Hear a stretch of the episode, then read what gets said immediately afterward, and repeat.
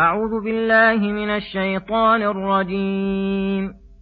يسألونك عن الساعة أيان مرساها؟ قل إنما علمها عند ربي لا يجليها لوقتها إلا هو.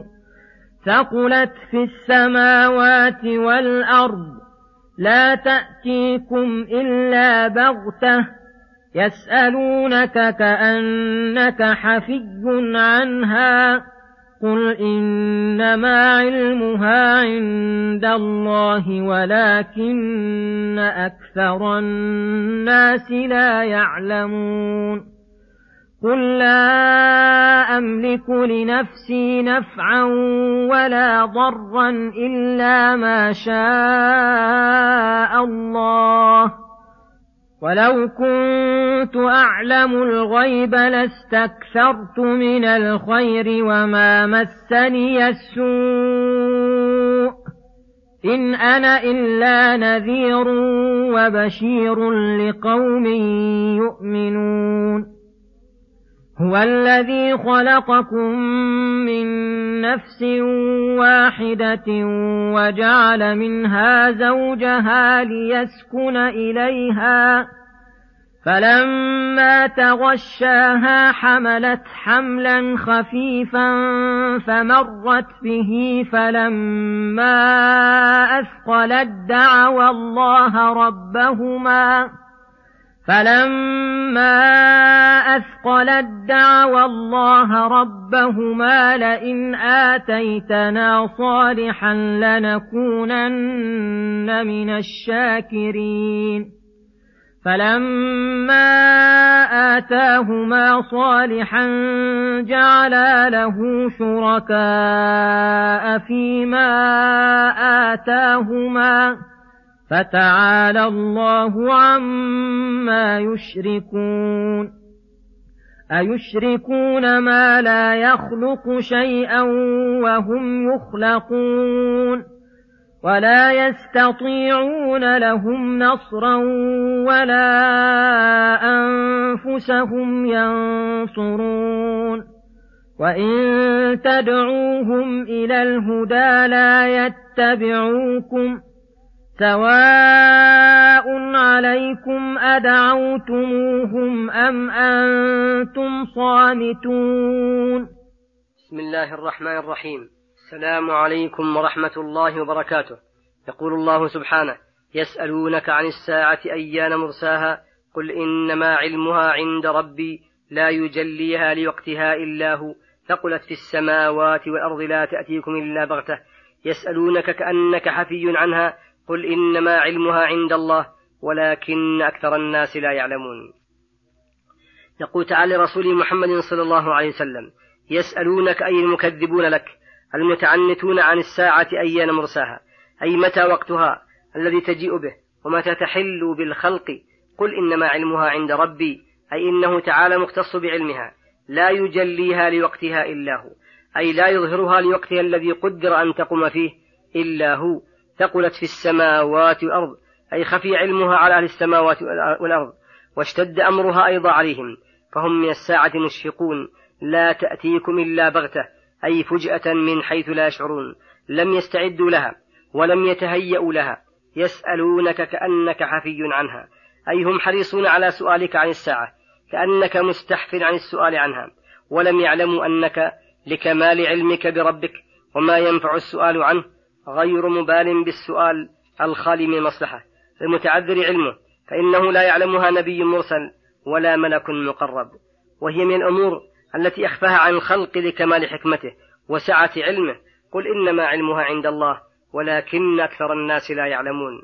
فلذلك حرصوا على ما لا ينبغي الحرص عليه فخصوصا مثل حال هؤلاء الذين يتركون السؤال عن الأهم ويدعون ما يجب عليهم من العلم ثم يذهبون إلى ما لا سبيل لأحد يدركه ولا هم مطالبون بعلمه.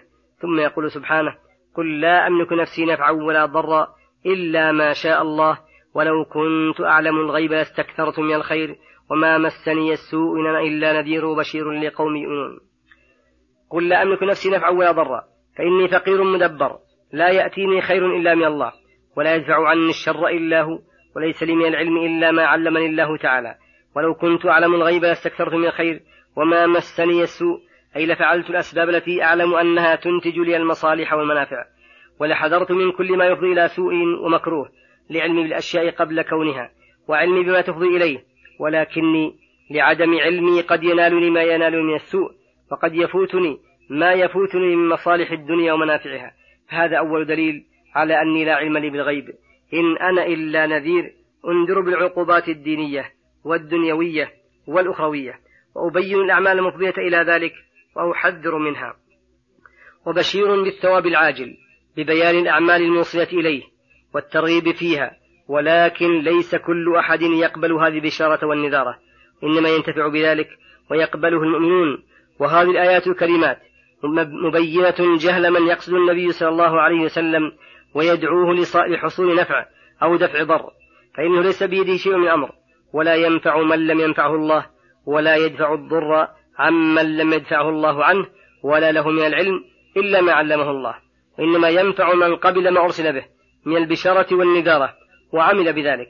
فهذا نفع عليه السلام الذي فاق نفع الآباء والأمهات والأخلاء والإخوان بما حث العباد على كل خير وحذرهم عن كل شر وفيه لهم غاية البيان والإيضاح.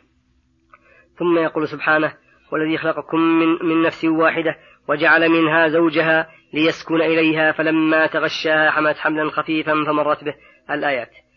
أي هو الذي خلقكم أيها الرجال والنساء المنتشرون في الأرض على كثرتكم وتفرقكم من نفس واحدة وهو آدم أبو البشر صلى الله عليه وسلم وجعل منها زوجها أي خلق من آدم وزوجته حواء ليسكن إليها لأنها إذا كانت منه حصل بينهما من المناسبة والموافقة ما يقتضي سكون أحدهما إلى الآخر فانقاد كل منهما إلى صاحبه بزمام الشهوة فلما تغشاها أي تجللها مجامعا لها قدر الباري أن يوجد من تلك الشهوة وذلك الجماع النسل وحينئذ حملت حملا خفيفا وذلك في ابتداء الحمل.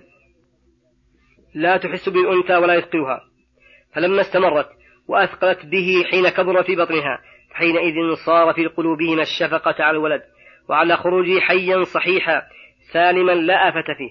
لذلك دعوا الله ربهما لئن آتيتنا ولدا صالحا أي صالح الخلقة تامها لا نقص فيه لنكونن من الشاكرين. فلما آتاهما صالحا على وفق ما طلبا وتمت عليهما النعمة فيه جعل له شركاء فيما آتاهما. أي جعل لله شركاء في ذلك الولد الذي انفرد الله بإيجاده والنعمة به وأقر به أعين والديه فعبداه لغير الله إما أن يسمياه بعبد غير الله كعبد الحارث وعبد العزى وعبد الكعبة ونحو ذلك أو يشركا في الله في العبادة بعدما من الله عليهما بما من به من النعم. التي لا يحصيها أحد من العباد.